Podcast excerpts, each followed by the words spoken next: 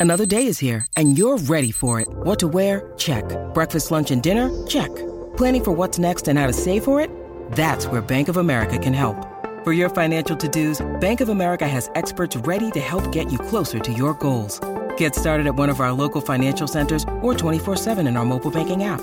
Find a location near you at bankofamerica.com slash talk to us. What would you like the power to do? Mobile banking requires downloading the app and is only available for select devices. Message and data rates may apply. Bank of America and a member FDIC. I'm Ryan Spagnoli.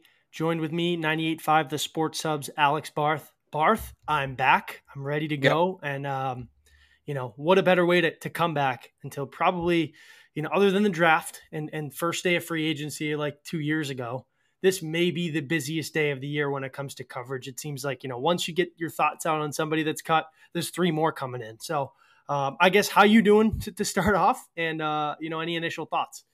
Yeah, no, it's a busy day. And I mean, we're still waiting. I, I, I we said it right before we came on. I think there's like eight or nine cuts left to go. We're starting to kind of get those reports that you get later on in the day today of guys who made the team. We've heard Sam Roberts, Joshua Bledsoe are the two guys we know who were bubble guys for sure that are on the roster. So we'll see. I mean, hopefully we get the full roster here early on in the show. We can kind of relax what's react what's happened already. I think I have the list here. I think there's really only a couple more spots that are truly up in the air. Guys who haven't been announced as cuts, who I think we can say pretty comfortably are cuts. Matt Sokol, Jalen Wydermyer, uh, Daniel Ekuale. They just have to move him onto another list because he's suspended. So he, I mean, he's not going anywhere. But that's you know an announcement waiting. That's on. 59 right there. I think it's at 62 and right then, now. And then Brad Hawkins and, and Tristan Vizcaino. So the guys who are still up in the air to me are Christian Wilkerson, Yasir Durant, Chasen Hines, Demarcus Mitchell. Um, I'm going to say Pierre Strong safe. I'm just going to say that. Uh, oh, yeah. I, yeah. I, that feels safe. Uh, Yodny Cajuste, Justin Herron, Carl Davis, LaBryan Ray. Wow.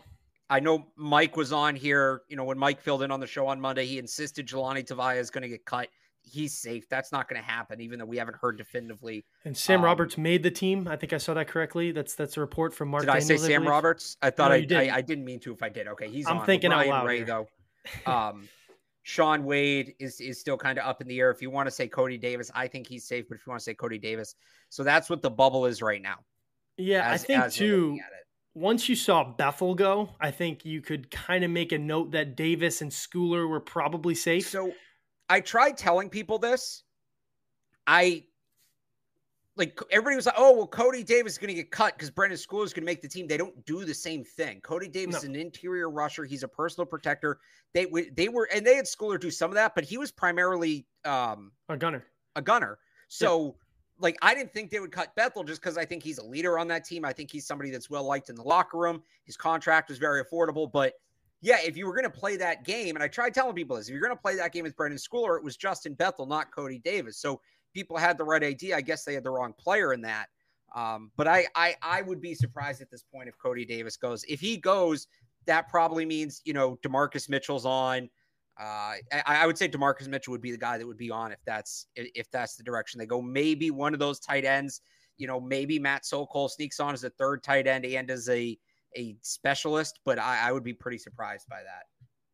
And yeah, sorry, I, think... I, know people always freak out when I look away uh, during the show. This is where my my Twitter feed is over here. So I'm just looking to see if there's any cuts.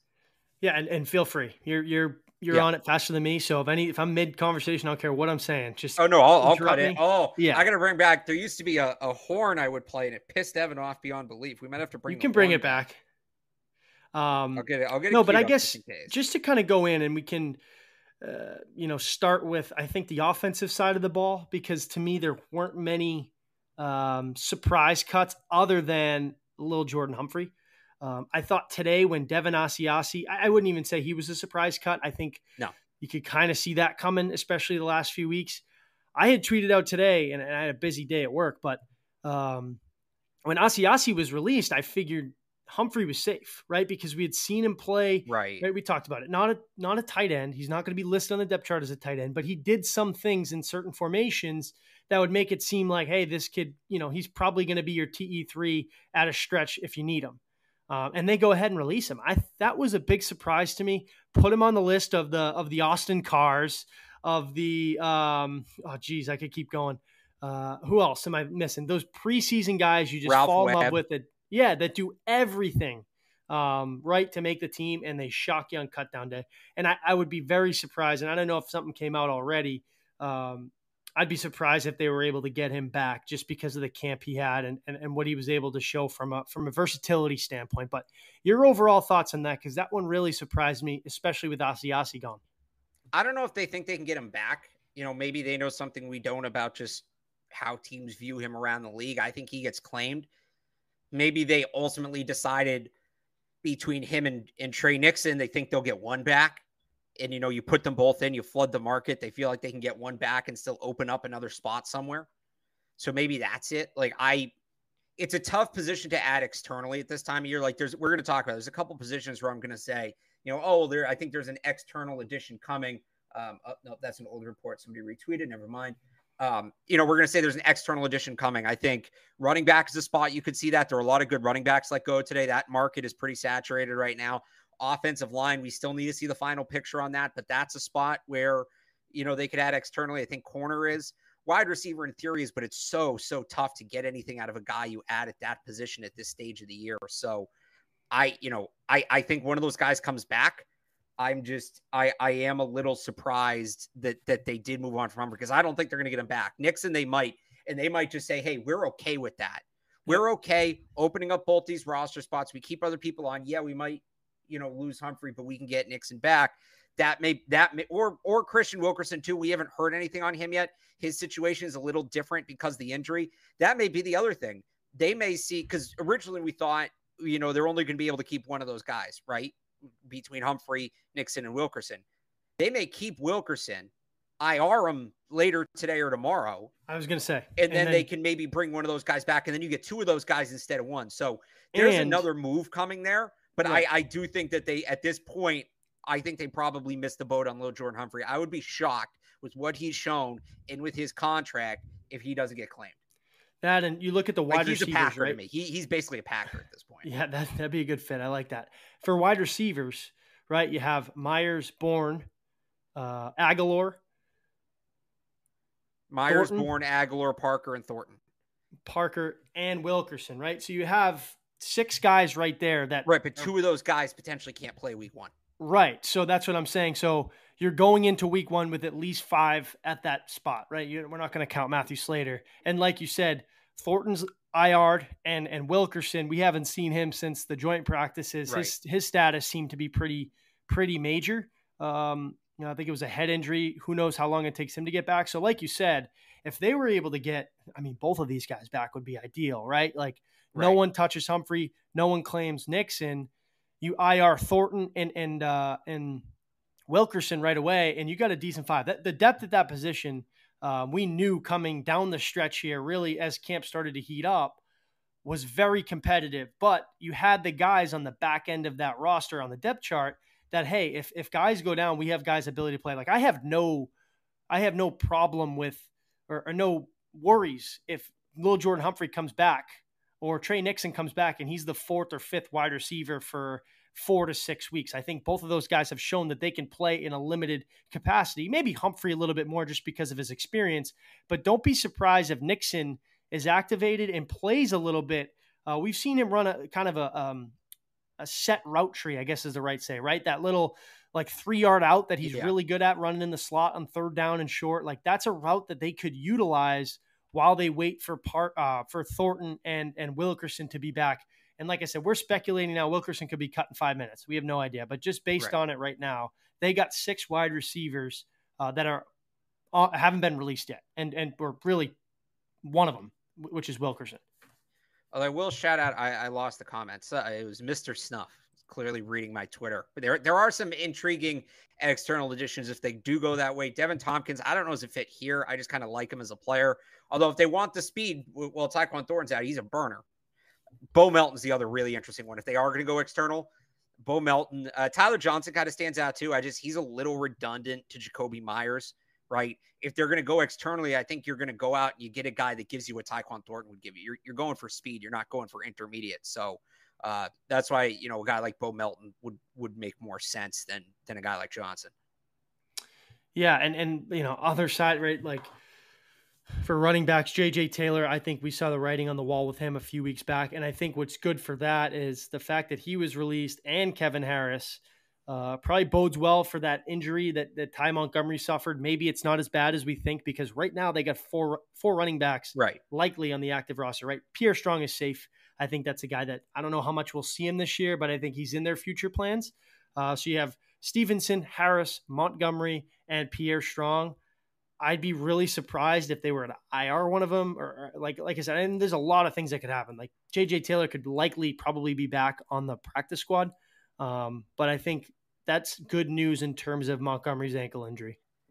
Yeah, so so there's a couple ways you can read that, and I, I was surprised that they cut both of them. I figured one was going to go, uh, you know, both going stands out a little bit, and you're right. That's certainly one of the things that can mean is that um sorry, what, what one of the things that can mean is maybe Ty Montgomery's good to go to start the season. Like I, we did this during the draft. Oh, they have so much running back depth. Not really. It drops off tremendously after after Stevenson and Harris. If Montgomery's hurt, Pierre Strong was hurt most of camp. He's behind. I don't think they have a big role in store for him this year. Well, now you have two backs, right? So maybe it's Ty Montgomery is healthy, in which case they're probably okay. Maybe it's that one of those guys is coming back on the active roster and they just, you know, cut them and they think they can get them through waivers to get another transaction processed. Uh, you know, maybe it's uh, an external addition, but I, I, was a little surprised to see them both go. There's certainly another move coming there. I would be very surprised if they go into week one um, with just Rhamondre Stevenson, Damien Harris, and Pierre Strong as their only healthy running backs. Either either Ty Montgomery's good to go or there's another move coming. Right, or they could likely bring back Taylor and and kind of spot start him, I guess, in a depth position if push comes to shove. But um, I think there's other some interesting cuts. I, offensively, not so much, right? Like I think Humphrey was a surprise to to everybody. I thought they he did enough to make the team, uh, and certainly deserves a roster spot. We said it all. Well, here's the thing: there's a difference between doing enough to make the team and being a surprise cut there's generally more than 53 players who do enough to make the team. That's why your, this is so hard. Your, Mar- your right? March Madness analogy. Right, exactly. So it's, you know, it's saying, and I, I'm writing kind of my reactions for 98.5. They'll be up later tonight once we have the full roster. It's tough saying surprise cut after what happened with Cam Newton last year. Like that's a surprise cut. That's or even you know to a less to a lesser extent. But like what happened with Kellen Mond in Minnesota, Tyre Alex Leatherwood. And I know they weren't playing well, but a top 100 pick cut a year cut, not IR, not traded, cut a year after the selection is a surprise cut. I don't think there was anything on that level from the Patriots, but yeah, I would say, you know, I think uh, the running back situation as a whole, neither individual guy getting cut stood out, but both getting cut stood out. Call them notable cuts. I think Humphrey's a notable cut. I think Bethel's a notable cut. I think you could call Henry Anderson a notable cut. So they certainly did go a little bit against the grain today for sure. Kind of switching over to the defensive side of the ball, uh, somebody that I was I was big on coming in. I think a lot of people were, so I, I don't necessarily want it to, you know, boat as a you know a, a cold takes exposed, whatever it's called, old takes exposed. Right? Everybody was really big on Cameron McGrone. Um, and this yeah. has just been something that's gone on all camp. I just think he got passed on the depth chart and really hasn't uh, recovered fully from from that knee injury that he suffered late in the year. Uh, obviously, came out. He was viewed as a before the knee injury. He was viewed as a you know a top one to one twenty five pick. You yeah, know, people were drafting him. The Patriots drafted him in the fifth round, late, with the ex- expectation this guy's not going to play for you this year. Uh, and and when you know we saw a lot of linebackers, Hightower, Van Noy, and Collins all depart, you figured McGrone, McMillan, you know guys like Uche and and Jennings would step up um, and kind of fill that void. I think where Cameron McGrone lost his spot was, um, you know, the slow start to camp and really Anfernee Jennings truly carving out a role for himself. Uh, I think those two kind of coming in, those off-ball linebackers, somebody that can kind of cover sideline to sideline. That, that was a that was big for them um, to get Jennings healthy. But McGrone really showed nothing. I mean, he was playing late into preseason games in the second half. Didn't see him run with the ones really at all down there. Um, so an, an, unfortunate situation. I thought this guy could really help them, um, but it felt like he just never got his footing. This could be a guy too. that they get back on the practice squad. There's only so many spots, so I'm probably going to say that about a lot of guys. Uh, but maybe somebody that they feel, hey, is a year away, didn't show enough yet, we'll be able to sneak him through. Yeah, yeah, I, I would agree with that. I think you know you hear it all the time when guys are coming off ACL injuries that, oh, you know, it's really the second year back. You know, the first year back's a transition year. It's the second year back that they're back in shape. And that's what stuck out to me about McGrone is just that the uh, the whole thing with him at, at, Michigan is how explosive he was. And it just that first step, that that power off the, the the the stance wasn't there. And it's not surprising for a guy coming off a serious knee injury to not see that, but he didn't have it and he kind of needs it to be at his best. So like you said, I, th- I so I thought they might IR him with that knee, you know, continued knee rehab. They're going to expose him and we'll see if he gets claimed. But if, you know, if he doesn't, I think he's definitely a guy. I think he's a guy that'll have high priority to get back on the practice squad and, you know, revisit next year when his knee's in much better shape. And the other I, I, think the cornerback situation was was a little interesting too, right? We knew Joejuan Williams was out uh, for the year. Obviously, Malcolm Butler reached injury settlement. I think he's officially retired now. Uh, but those two guys, when really, they were no, he's he's just really he so the injury settlement is basically the team's responsible for his rehab up until a certain point. So he's okay. still on IR until week six, and then he gets released. And he could, you know, he might want to retire or he could sign elsewhere. So that's right. you know, he's still he's not done yet. Yeah, no problem. Just want to get that um, right. Don't want to break any no, news right. we're not breaking. So obviously, their only free agent signing besides Malcolm Butler, uh, I think, was you know, I guess notable uh, was Terrance Mitchell. This is a guy too that I thought, you know, maybe they had high hopes for. It was kind of a, a, a, calling back in March when they signed him that maybe they were starting to switch up, you know, the scheme. He was primarily a zone corner. I think this was his seventh team in eight years, something crazy like that. So I guess maybe was never really viewed as a lock on the roster. Uh, but I think guys like, you know, Jack Jones looked really good the other night. Marcus Jones certainly has carved out a role for himself. Myles Bryant showing his versatility in the kicking game, uh, as well as you know manning the slot. Then you you know Shaun Wade, he's still kicking. I, I, think that's a guy that I was pushing for for a long time. I thought he did a lot to enough to make this team, uh, and ultimately pushed out Terrance Mitchell. So um, cornerback room is still a little shaky. I think it showed last week. Uh, you know, maybe to pump the brakes on on how good this group can be.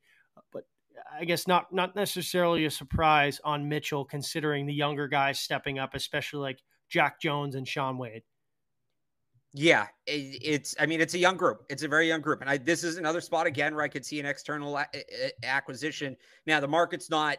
Eh, you know, there's not as much of a market here. There's not as much on the market as there is maybe running back, but yeah, you know, Mitchell, he had that hot start and then he never really built on it. And then they started moving Jonathan Jones to the boundary. And by the way, this probably means Jonathan Jones on the boundary is here to stay. They're they're counting on Jack Jones and Marcus Jones to do a lot. Marcus Jones, at the very least, can be a rotational slot corner, spelling with with with uh, Myles Bryant. And then I think on the boundary, Jack Jones is probably your third boundary corner right now. We'll see if they end up keeping Shaun Wade, but even if they do, he's he's you know more of a tweener. I think after Jonathan Jones and Jalen Mills, it's Jack Jones. So it's going to be really interesting to see how this all plays out. They are putting a ton on the rookies at this position. Right. And, and I think, too, um, you know, Joshua Bledsoe, a quarter, uh, you know, made the team. So when they look at safeties, they have six now, correct? You got Peppers, McCourty, Dugger, Bledsoe. Five. Five. Okay. Unless you're counting Bryant as a safety. Nah, I feel like he's more of a corner, especially what we've seen him. Bledsoe, so. Phillips, Dugger, Peppers, McCourty. McCourty. Yeah. Five. Okay. Yeah, I think that was good from Bledsoe. I heard a lot of him early on in camp, and then you know, kind of made some flashy plays um, here and there. Jarred the ball loose against Carolina. Um, you know, good for a player like that. Somebody that was a late round pick last year, battled a ton of injuries, got hurt at the Senior Bowl, then got hurt post draft uh, and somebody that made the team uh, at, a, at a very crowded, right? You heard Bill Belichick say it's no secret. Their strongest positional group is safety due to their versatility and the experience right. there. So props to a guy like that that you know made a team in a competitive uh, competitive group. We'll see how much we see him. I think he's probably going to be a little bit more of a special teamer this year. I don't know how much we'll see him, but you know Jabril Peppers coming off the ACL, uh, you know you could see a guy like that kind of jump in uh, early on. I mean, they like him. They'll give him some chances. And the other thing is, you know, Peppers is a guy who can play some slot corner too. So it gives them more freedom to move. It really can play everywhere, Peppers. So it gives them some more freedom to move him around. They've done that with Adrian Phillips a little bit. They've used him as, as you know, when tight ends line up in the slot, they've gone that way. So maybe it's it's opening it up for for Adrian Phillips to do more of that, whatever. Like they, I think they really like Bledsoe. I I think they'll find a role for him. It may not be a big role, but it'll be a role. Right, and I, and I guess too, unfortunate for for Henry Anderson, another guy that just did a lot last year, got hurt this year, kind of was on the outside looking in. Uh, I think they're probably opting to keep a younger guy like a Sam Roberts. There's a report out there. Who knows how valid it is that Carl Davis did make the team? Um, I think him and Lawrence Guy are probably your best two gappers on the team. I, think Davis is a guy that you know, he's not going to wow you, but um, you know he, he seemingly always gets the job done. He's very good against the run. Somebody that's just pretty stout. Uh, that doesn't necessarily have any bad plays, right? Like he's not going to stand out in the box, or kind of like a Lawrence guy in yeah. a sense where they just do the right thing every time. Uh, and I think a well-deserved roster spot if he's able to kind of keep it. I know Anderson's more of an edge, right? And they got Uche and and and Judon and guys like that there, so it's tough for him to make it. But uh, you know, I, I, think overall their front seven is probably their least of their worries for my for my I guess opinion. All right, real quick, we want to take a pause and tell you about our sponsor, Bet Online. Bet Online, the fastest, easiest way to wager on all your favorite sports, contests, and events with the first to market odds and lines. And of course, the Patriots Beat podcast and the entire CLNS Media Network is powered by Bet Online. Find reviews and news of every league, including Major League Baseball, NFL, NBA, NHL, combat sports, esports, and even golf. BetOnline continues to be the top online resource for all your sports information from live in-game betting, props, and futures. They have it all. So head to Bet Online today or use your mobile device to join today and make your first sports bet. Use our code CLNS50 to receive 50% welcome bonus on your first deposit. Once again, the code is CLNS50. Receive 50% welcome bonus on your first deposit. Bet online where the game starts. Yeah, no, I mean, I feel, I feel pretty good about their front seven. The interesting one now is – so we know Sam Roberts is on. We know Henry, Davis is off. Do they go young all the way, and do they keep LaBryan Ray over Carl Davis? Do they keep Carl Davis to add, you know, a veteran? Do they keep both guys? I think is possible too. So that we're we're waiting on that one right now. I would hope they keep Ray. I really do. I just he can play multiple spots. He can play them well. He's a talented player. They'll he'll play he'll play somewhat regularly, uh, and he'll play in a bunch of different situations over the next three or four years. I, I would hope they keep him. We'll see, but that's the guy. You know, I feel pretty good about their front with him and Roberts as depth options. If it's you know, I think Carl Davis is really good at what he does, and I had I had him on. I I, I had all three of them on, but I you know there's some other stuff I didn't have, so I I would like to see them keep all three, but we'll see. Again, yeah, it's just I, it's tough to do this right now when we know like half the roster. Right, I know, and and I wonder too from the tight ends. You you really think? They'll cut Matt Sokol. I think with are they going to go into week one with two tight ends? Yeah. Oh, I could I could totally buy that, and you know they'll they'll sign somebody whether it's Asiasi or Sokol or whoever to the practice squad, and then they can elevate that guy when they need when they feel like they need three tight ends. But in reality, most of the time when they use that third tight end, it's a blocker on the goal line. So they'll throw an they can just throw an offensive lineman out there and be fine. I think it's more of a long term depth injury thing. Little Michael Onwenu on goal line sets. So, right. So I, you know, I I'd be kind of surprised if they end up sticking with if they end up keeping three tight ends. And I know I think the, there's nine more to go. Uh, I don't think we've right. seen any. Yeah. Right, and there's obviously some. At this point, right? They're know, not going to keep two kickers, right. or you know.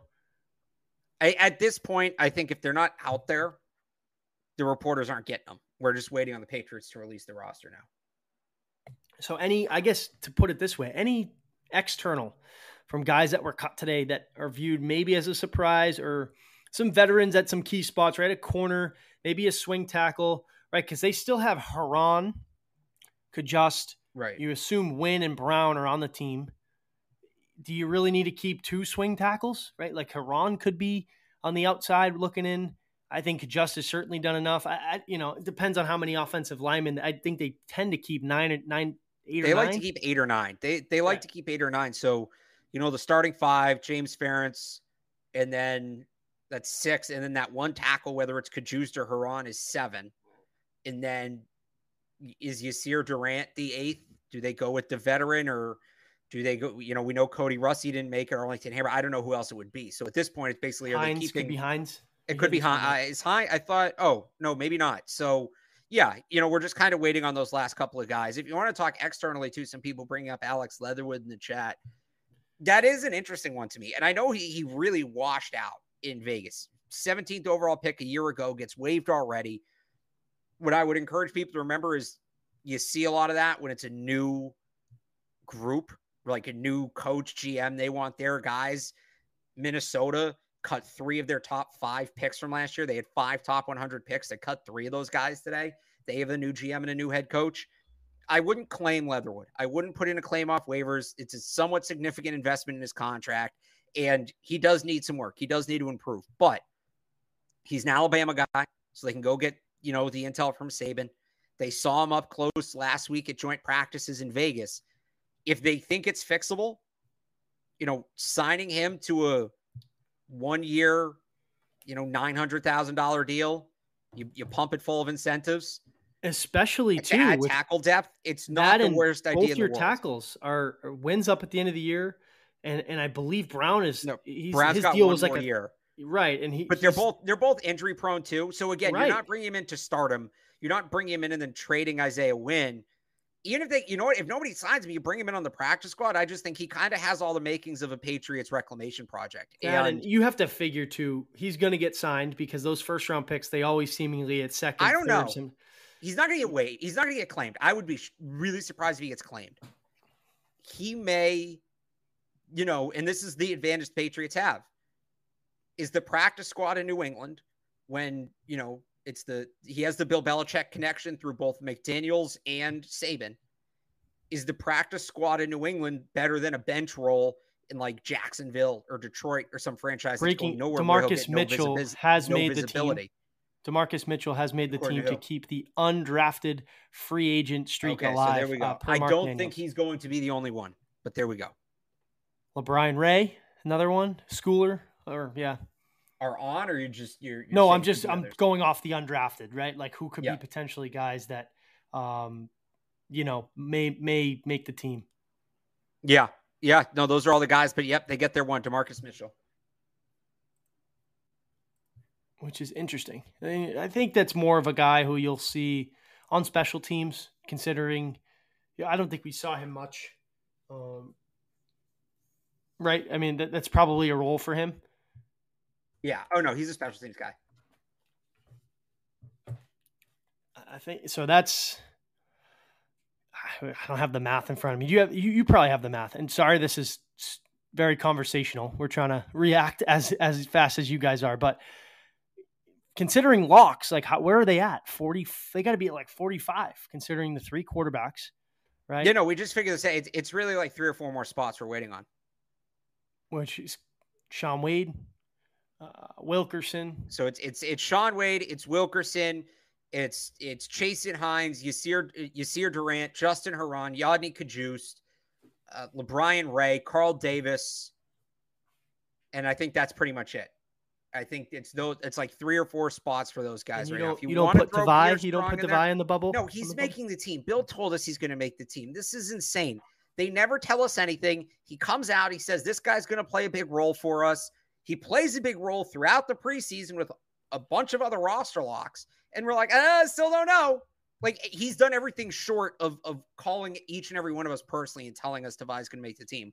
I'm not saying that Tavai should make the team, but he's, I'm not here to tell you necessarily what I would or wouldn't do in this context. I'm here to tell you what I think they will do. That's what this show is. Jahlani Tavai is making this team. Right.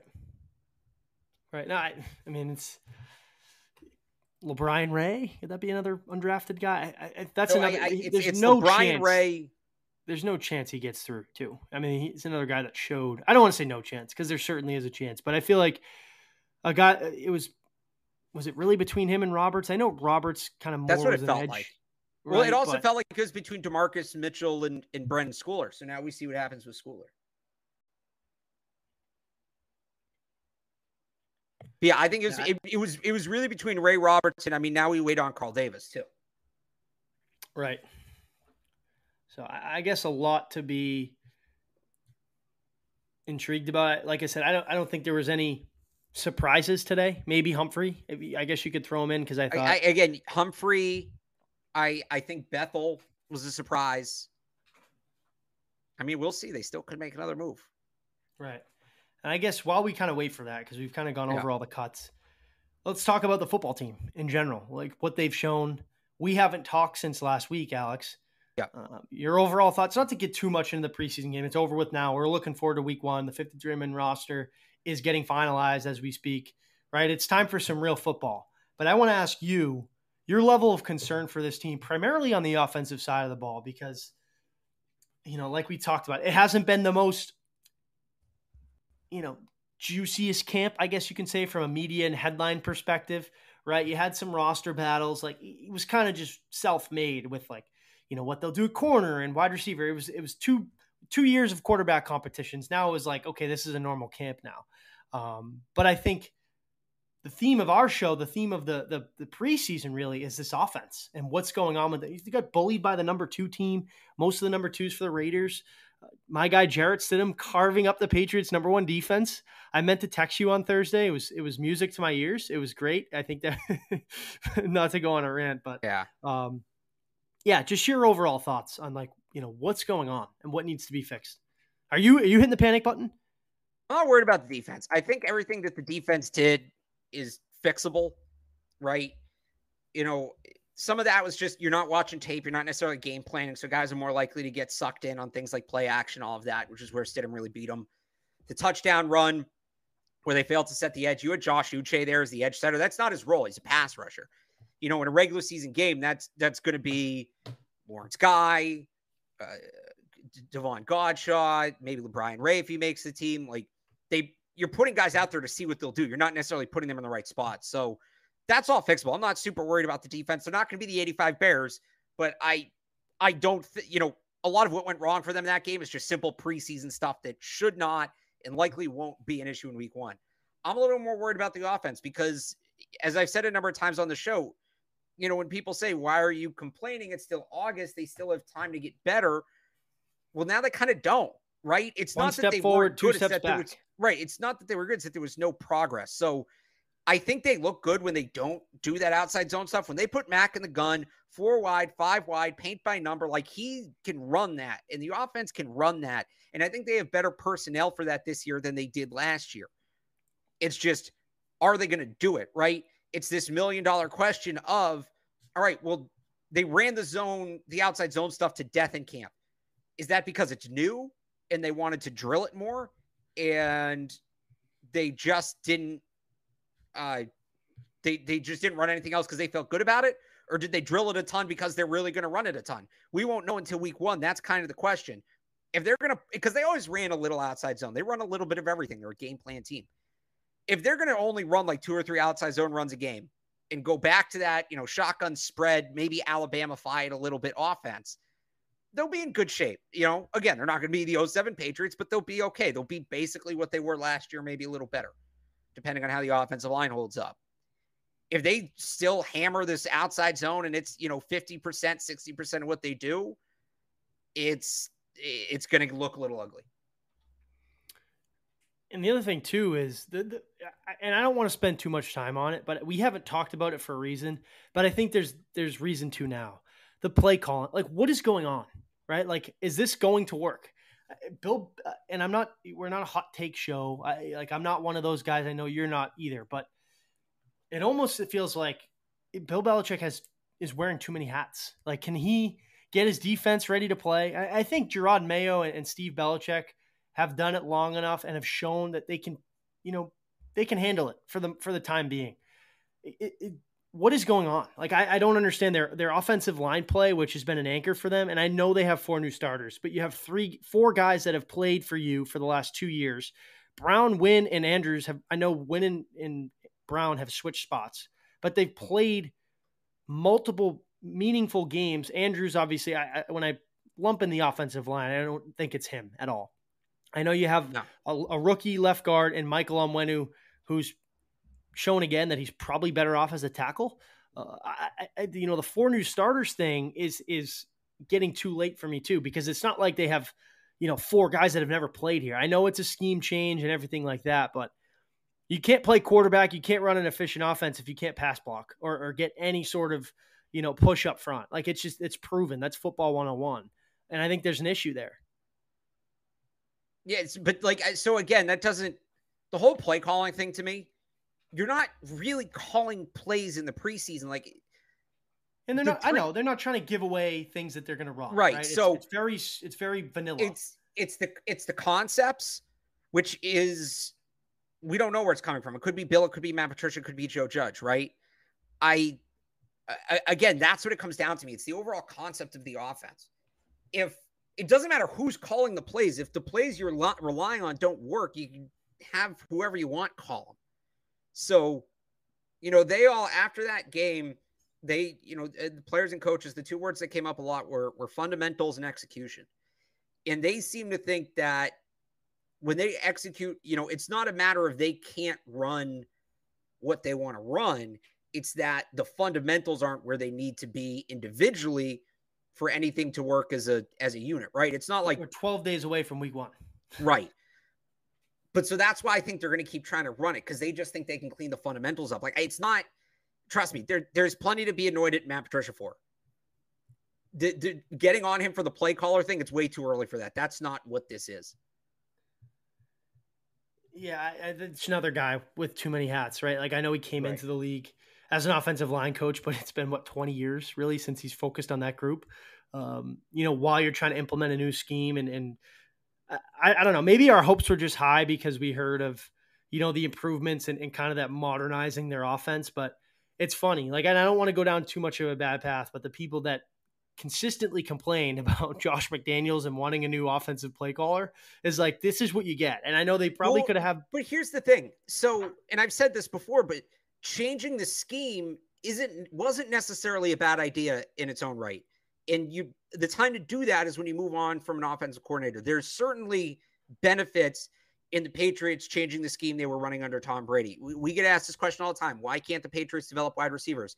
Their scheme's part of it. I don't want to say it's archaic, but the college game is just so different from the pro game at this point. You're really asking a ton of these guys when they come in and, as rookies to pick up what the Patriots' old scheme was. So the issue is not that they changed the scheme. The issue is that they changed the scheme to this. They could have changed it to more of a spread. Again, I'll say what Alabama runs, like that would have made a lot of sense. And I think we'd all be praising the scheme change, and it would have accomplished a lot of what they want to accomplish in terms of simplifying the offense, right? It's that they're doing this, and they did it with a reworked offensive line. That's where, you know, that's where it kind of starts to fall apart. You're changing to a scheme that's not a fit for your personnel because there's like Michael Onwenu is not a bad player. He's not, but they're not asking him to do what he does best. He's a mauler. You know, it's it's that guy in front of you, push him over, and he's great at that. When you ask him to pull and get out in front, make blocks in space, I mean, he's not that player. Just like you take one of the, you know, 295 pound guards in San Francisco, you put him in the old Patriot system. Even if he looks great in San Francisco, he's not going to look great here. So that again, that that to me is what the struggle is. It's not Matt Patricia's calling bad plays. It's that they just it feels like they're trying to put a square peg in a round hole offensively, and they don't need to do it. I think they have some talent on offense, and they can be the unit they were, maybe a little bit better if they go back to it. It's just a matter of if and when they go back to it. Yeah, and, and I mean, Bill said it today that he views September as an extended chance of the preseason. Um, you know, but you got you got some tough games, right? Like you're going to Miami, uh, you're going to Pittsburgh. You host Baltimore. I forget week four. You probably know it better than me off the top of your head, but Green Bay, Green Bay, right? Bay. like so, those are I, that's really not an extended uh, look at the preseason, in my opinion. You get a divisional opponent in a, in a building that you've struggled with for years. Uh, who knows what's going on in Pittsburgh? Then you get Lamar Jackson, a former MVP. You get uh, the last two MVP winners in the last three years in weeks three and four. So, and I know those guys play offense um, and your defense is probably least of your of your concerns right now, considering. Well, but you're going to need to put up points in those games, right? And but the, I mean, I guess that's the point I'm trying to make is that yeah, you can look at it as an extended view of the preseason, but like when are you going to rip this up and just say let's go back to our roots? Because is it going to take an 0 4 start? Because then you're you're looking down a you know a dark hole there. Like it's real hard to turn your season around there. Right. No, that's kind of the point is when is, you know, when is enough enough? And I think a lot of people pointed to the end of the preseason. If it's still not working by then, then enough is enough. Well, here we are. So now we wait, we wait for week one and we see just how much of it they do. Alex, I know we're kind of counting down here the last few roster cuts, what they'll do for IR moves. I guess any any final thoughts for you, or, or you know anything you're looking for? Uh, we'll be back here. Know, we'll have to talk, but we'll definitely Thursday, do another couple probably. shows this week, um, yeah. just to get a final look. You know what, right? Because there'll be IR moves to come in the next you know day or two. They'll yeah, have things their kind of settle by Thursday night, so we can do a show probably you know later in the day on Thursday and figure it out. That works for me. I have your right. world's famous hobby. Um, I have a fantasy draft late Thursday night, big one. So oh, I'm, I'm looking for so some good luck maybe, from you. I know you you legitimately don't care because you hate fantasy. Maybe um, we'll we'll uh, have people in the chat give you fantasy advice before before your draft, and we'll say you have to pick one of them. You I have to try to wedge in one. I can't believe you still don't play that. Somebody that's in tune as you are. It's so. It's, one, I don't think it's an accurate representation of, of real football. Right? Like absolutely, Patrick Mahomes is on everybody's do not draft list. All right, so it's not the people who claim to like who are like fantasy experts who claim to be like NFL experts. You're not. No, you know, it's a different, it's a completely thing. different game. It's a different game, and so that bugs me. I think the the uh, impact of fantasy has shifted the game to this more, you know, offense, heavily offensive favored shootout style, which is fun occasionally, not all the time. And also, like, I work on Sundays. When I played fantasy, my favorite thing was sitting down, watching Red Zone, and like refreshing my phone and seeing the points pop up one at a time. You know, just checking it at the end of the day and seeing what happened doesn't do it for me. I want to see it in real time. So when I'm working every Sunday, like, that's a huge part of the draw is just out the window. So yeah, I just, You're right. it, it doesn't do it for me. That's all right. So we'll, um, like I said, uh, we could pop on tomorrow, I guess, if something not crazy, but newsworthy pops up. Maybe they yeah. start to make some IR moves, some some practice squad moves. That typically, like you said, comes in later in the, you know, you'll start to see some moves fizzle in tomorrow. And then, like you said, Thursday, you, they'll we'll have a, a, look at their, you know, their week one roster. Um, like you said, Thornton will be IR'd, someone like that, right? So that opens up a spot right. for somebody that they'll probably try to get on the practice squad and, and elevate him. So, um, know, like I said from the beginning, nothing really crazy to, to kind of go over with. It's I'm happy camp's over. I'm happy the roster's finalized. We can now get into I guess game week for me and you, where it's all right. Let's do a game preview. Let's recap the game. It's we're we're yeah. all on schedule here. We're all on schedule. Let's just. I know you're trying to wrap it up here. Let's wait two more minutes because these big you know brand accounts do like to kind of post on the quarter hours. So if we wrap this now, we don't have to wait till six thirty. But if we wrap this now and they post the roster at, at 6:15, I'm going to be pissed. Like, any questions? Any questions in the chat, real quick? Here? Like last time when we just got off and and Malcolm, Malcolm Butler was IR'd. yeah, you're right. like, um, I'll, I'll yeah, I guess up. we could use this this final couple minutes here. Do a little Q and A um, here, real quick. Yeah, anybody? Uh, thoughts on Slade Bolden getting cut? No, much better receivers out there. Much especially because you cut two guys that were better than him. You know, yeah. and I was a big Slade Bolden guy coming out, but cap update. I'm sorry, I cannot do that. That's so.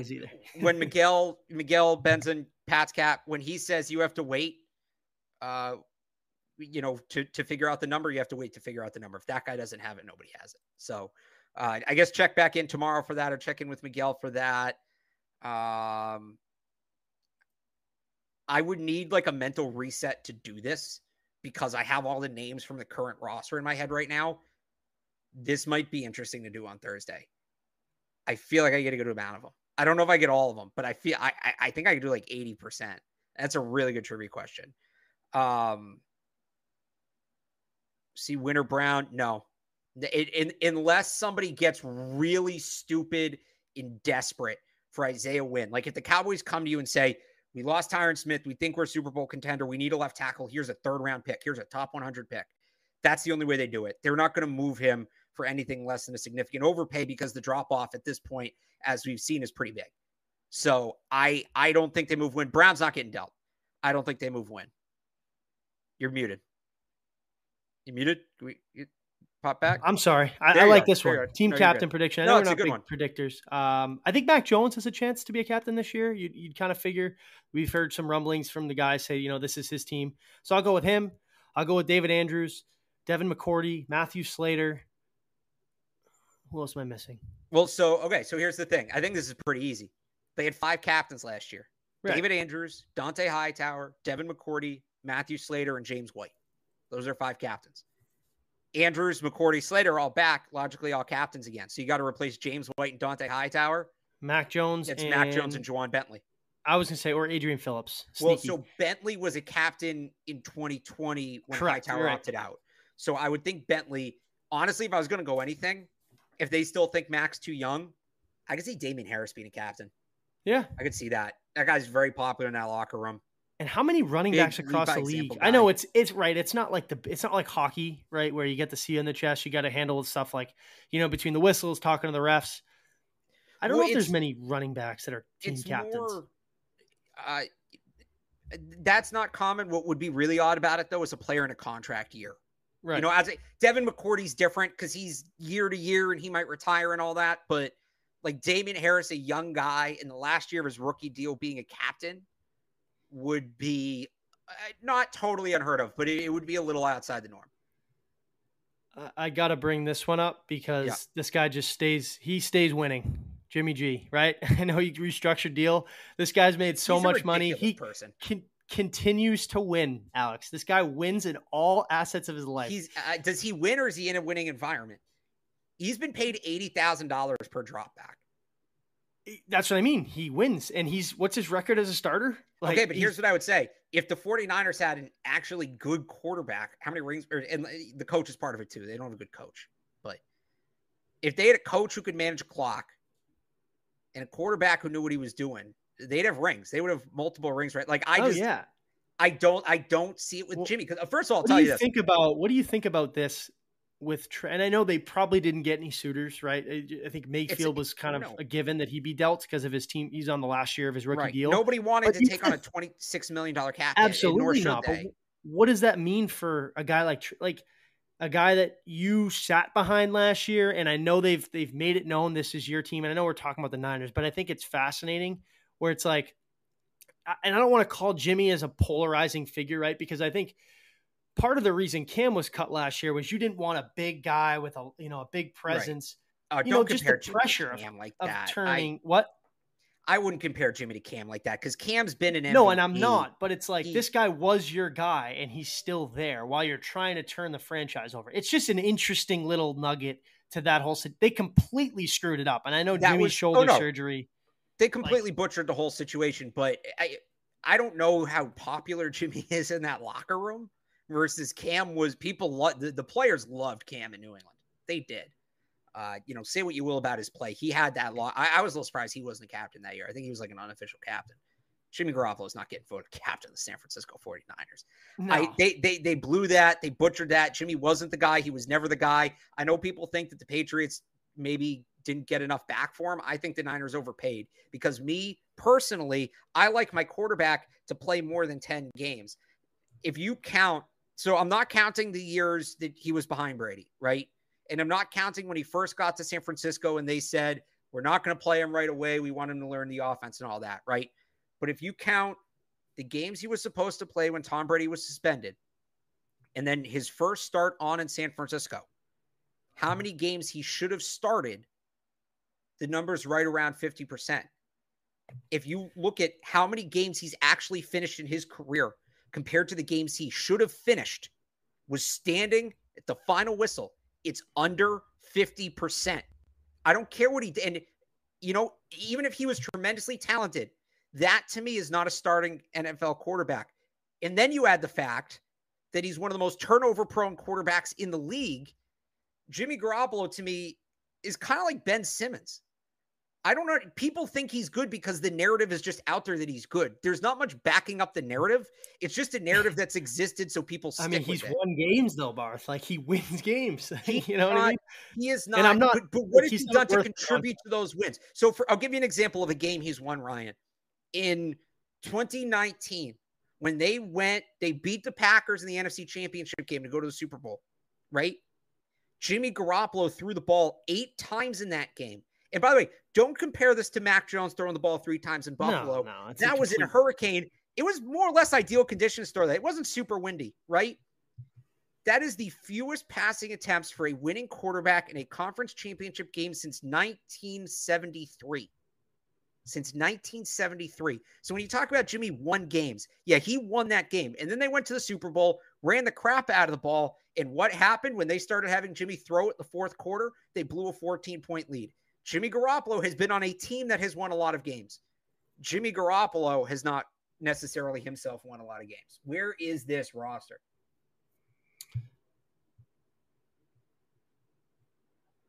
Anyway. Yeah, I don't know. I mean, like I, I said, we'll we can anything that wraps up, we can kind of touch base on later in the week. Expect a show from us on Thursday. Uh, I won't get it. I could talk about Jimmy G and argue with you for an hour. We'll we'll save that for uh, uh, another another time when he takes over for Trey Lance in like week four. Um, and I'll just say I told you so, Alex. Kidding, but not. Oh, I'm not necessarily saying Trey Lance is right either. They should have I mean, taken. It, it's funny had, to me because the Niners could have had Mac Jones or Justin also, Fields or yeah, or no, or just could have drafted Tom Brady 20 years ago. Like they had multiple well, chances. Okay, so yeah, it's it's but... funny with with the little Patriots wrinkle at that position that makes me just root for them to another former Patriots quarterback to, to succeed there. You know what I mean? It's just that's they, just funny even, to me. But even just the last year, they could take in Mac Jones or Justin Fields, who were better quarterbacks, and they didn't. Yeah. I mean, he's played 15 more games since high school than me or you. So, like, yeah, it, I, I never just, understood it. But uh, like I said, yeah. I mean, with that quarterback, we'll, with that coach, we'll see. It could be a, a complete disaster, or he could light the league on fire. Like I have no expectations. I haven't seen enough of them. I'm happy yeah. they got their guy that they got last year. Um, but yeah, that's all. Uh, enough ranting about the 49ers. I could do it for hours. Barth, I appreciate it. Everybody tuning in. It was a great show. Uh, the chat was popping today. So uh, we'll talk to you guys later on this week. Like I said, keep a keep a note out for from the Twitter account as to when we'll be live. But we'll kind of break down the the final 53 man roster. Um, you know, another point this week. So take care, and we'll talk to everyone later on next week.